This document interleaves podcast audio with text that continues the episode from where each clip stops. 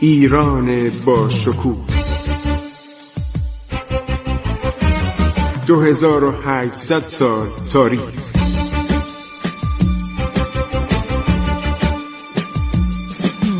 عبور از تاریخ.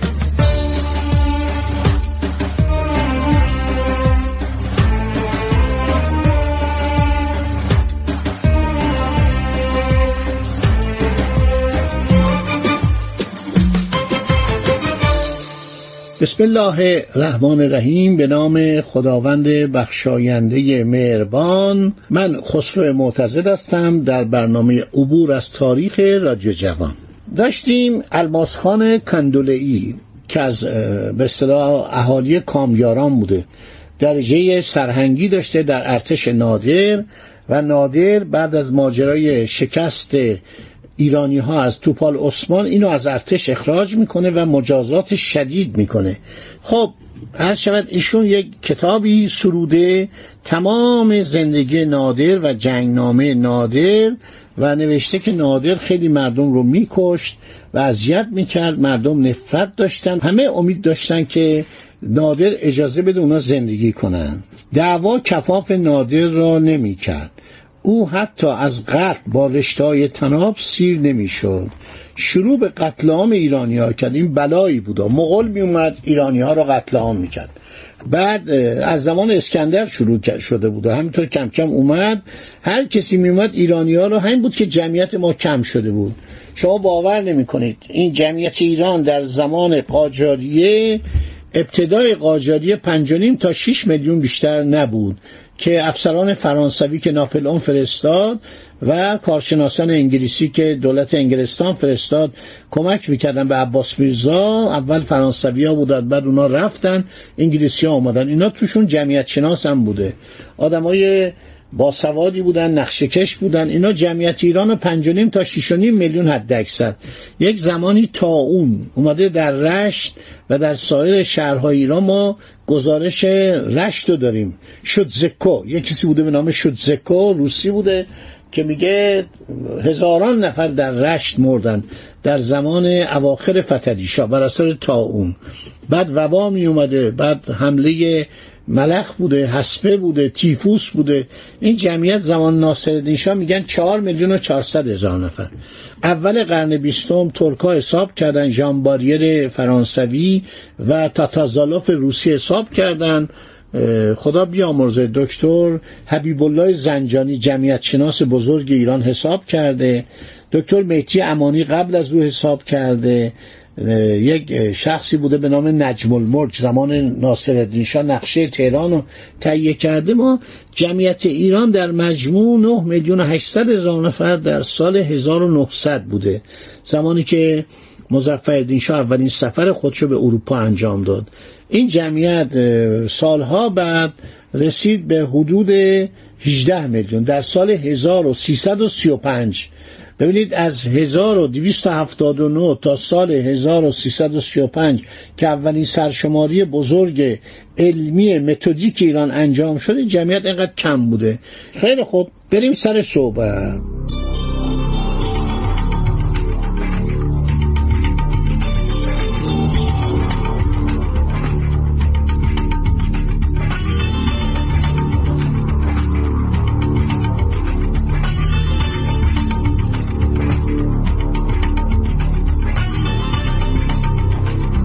نادر افغانا رو احضار می‌کنه. سرداران ازبک و افغان ببین نادر اخلاقش این بود. هر کشوری که می‌گرفت هر سرزمینی که می‌گرفت سعی می‌کرد اونا رو در داخل جامعه ایران مستحیل کنه.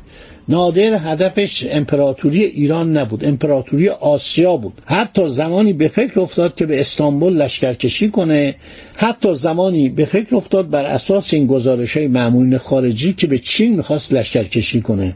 چون تا مرزای چین رفته بود. بینید که تا نواحی هندوستان قسمت های غربی هندوستان همه رو به اصطلاح رفته بود و گرفته بود. و رود سند مرز ایران و هندوستان شده بود. و زمانی به فکر افتاد به روسیه لشکر کشی کنه. خیلی آدم عرض شود که جسوری بود از جنگ خسته نمی‌شد. همین که از پای در اومد. تو شهست سالگی ضعیف و لاغر و دچار بیماری شدید قند و دچار عرض شود که ناراحتی معده و یک کسی یه جایی نمیشه این آقای معتزد اینا رو از کجا در میاره؟ اینا رو قصه میگه. اینا رو چطور؟ من می‌خونم عزیزم. این جوابی که نوشتن آقای معتزد تمام جزئیات تاریخ رو میگه. می‌خونم آقا می‌خونم. شما خدا بیامرزه باستانی پاریزین کتب فارسی قدیم کتب عربی زبان عربیش هم خیلی عالی بود. میخون وقتی مثلا درباره فلان سلطان قراختاییان صحبت می‌کرد بهش آقا اینا رو شما از کجا میاری؟ گفت از خواندن. من می‌خونم من تفریح من خواندنه. خیلی لذت می‌برم. یه نکته ای که ندانم باید بدانم. شب خوابم نمی‌بره. گاهی یه اسم یادم نمیاد. باور کنید نصف شب مثلا فکر کنم آقا فلان سلطان کی بوده؟ فلان ژنرال کی بوده؟ فلان سیاستمدار کی بوده؟ بلند میشم. میرم تو کتابخونم میگردم اسمو پیدا می‌کنم میخوابم. چرا؟ برای که دوست دارم. استادای خوبی داشتم. خدا بیامرزه. اینا تفحص رو به من یاد دادن. تحقیق و یاد دادن. شما باید همیشه شک کنید. شک ندارم که شک دارم. رن دکارت. هر حرفی رو قبول نکنید. ایناست که افسانه پردازی نباید کرد. این نکاتی که من میگم جزئیاتی که میگم باور کنید. این کتاب الان دست من دادن. چند وقت پیش یه ماه پیش هدیه کردن. برای همون مصاحبه در مورد 28 مرداد به من هدایایی دادن. یکیش این کتاب بود. جنگ نامه نادر. اصلا اینو واقعا یه با یه ولعی دارم می‌خونم. برای که این آدم شاهد عینیه. این مطالبی که من میگم هیچ کدوم داستان و نمی‌دونم افسانه و شایعه نیست. اینا رو من میرم نگاه می‌کنم. اینجا کتابخانه من سی چل هزار جلد من کتاب دارم. بنابراین اینایی که من میگم الان ببینید این آدم این الماس خان کندولی رو من نمیشناختم. باور کنید تا ماه مرداد اسم این نشیده بودم. اینو به من هدیه کردن. الان می‌بینم تمامو به چشم دیده یا شنیده. زمان نادر بوده تو ارتش نادر بوده. اینا خیلی جالبه.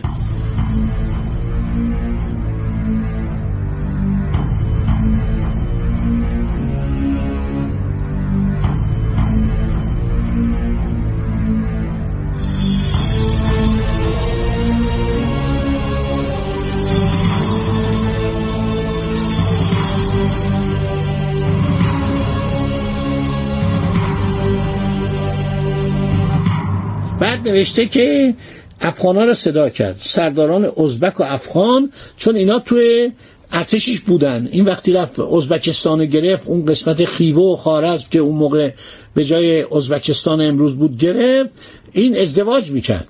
و بعد جالب اینجاست که با پادشاه هند هم وصلت کرد. بعد اینا به عنوان پدر داماد سرباز بهش می‌دادن. چهار هزار سرباز افغانی اینا رو آورد تو ارتش ایران.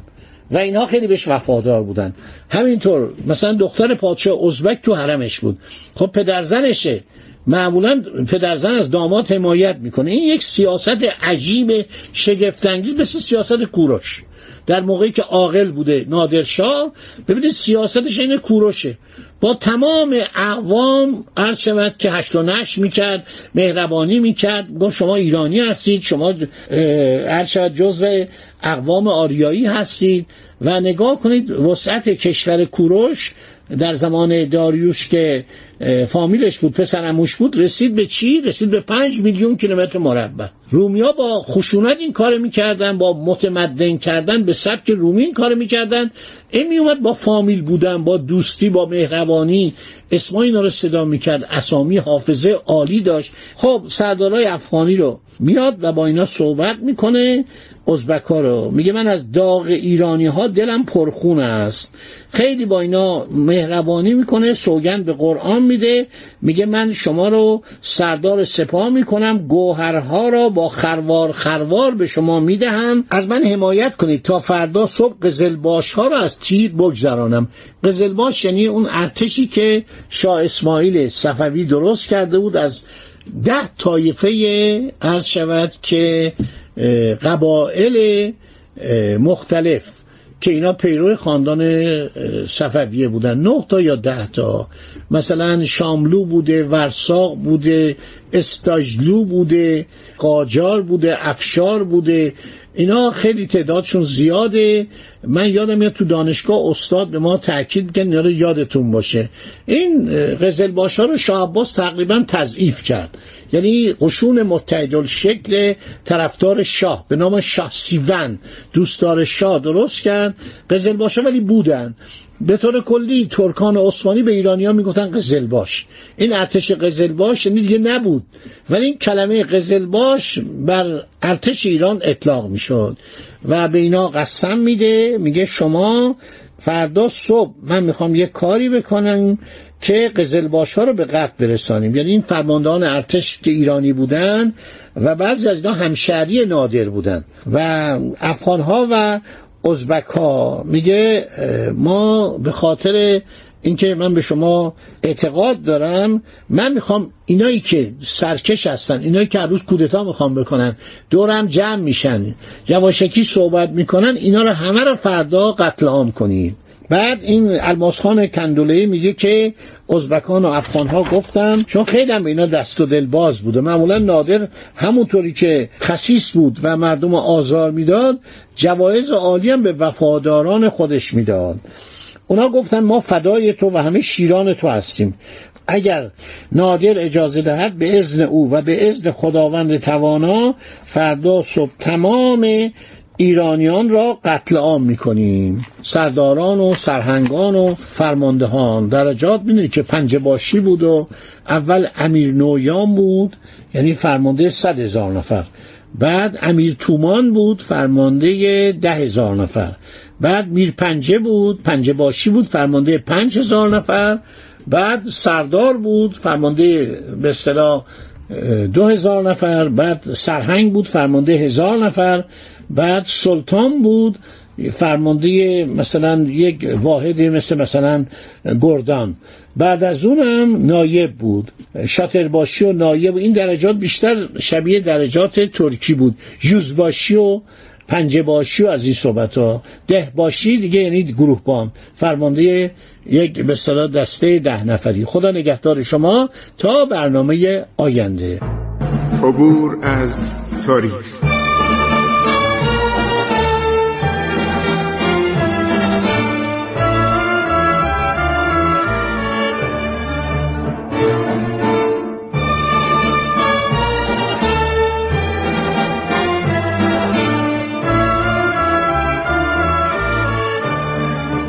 ایران با شکوه.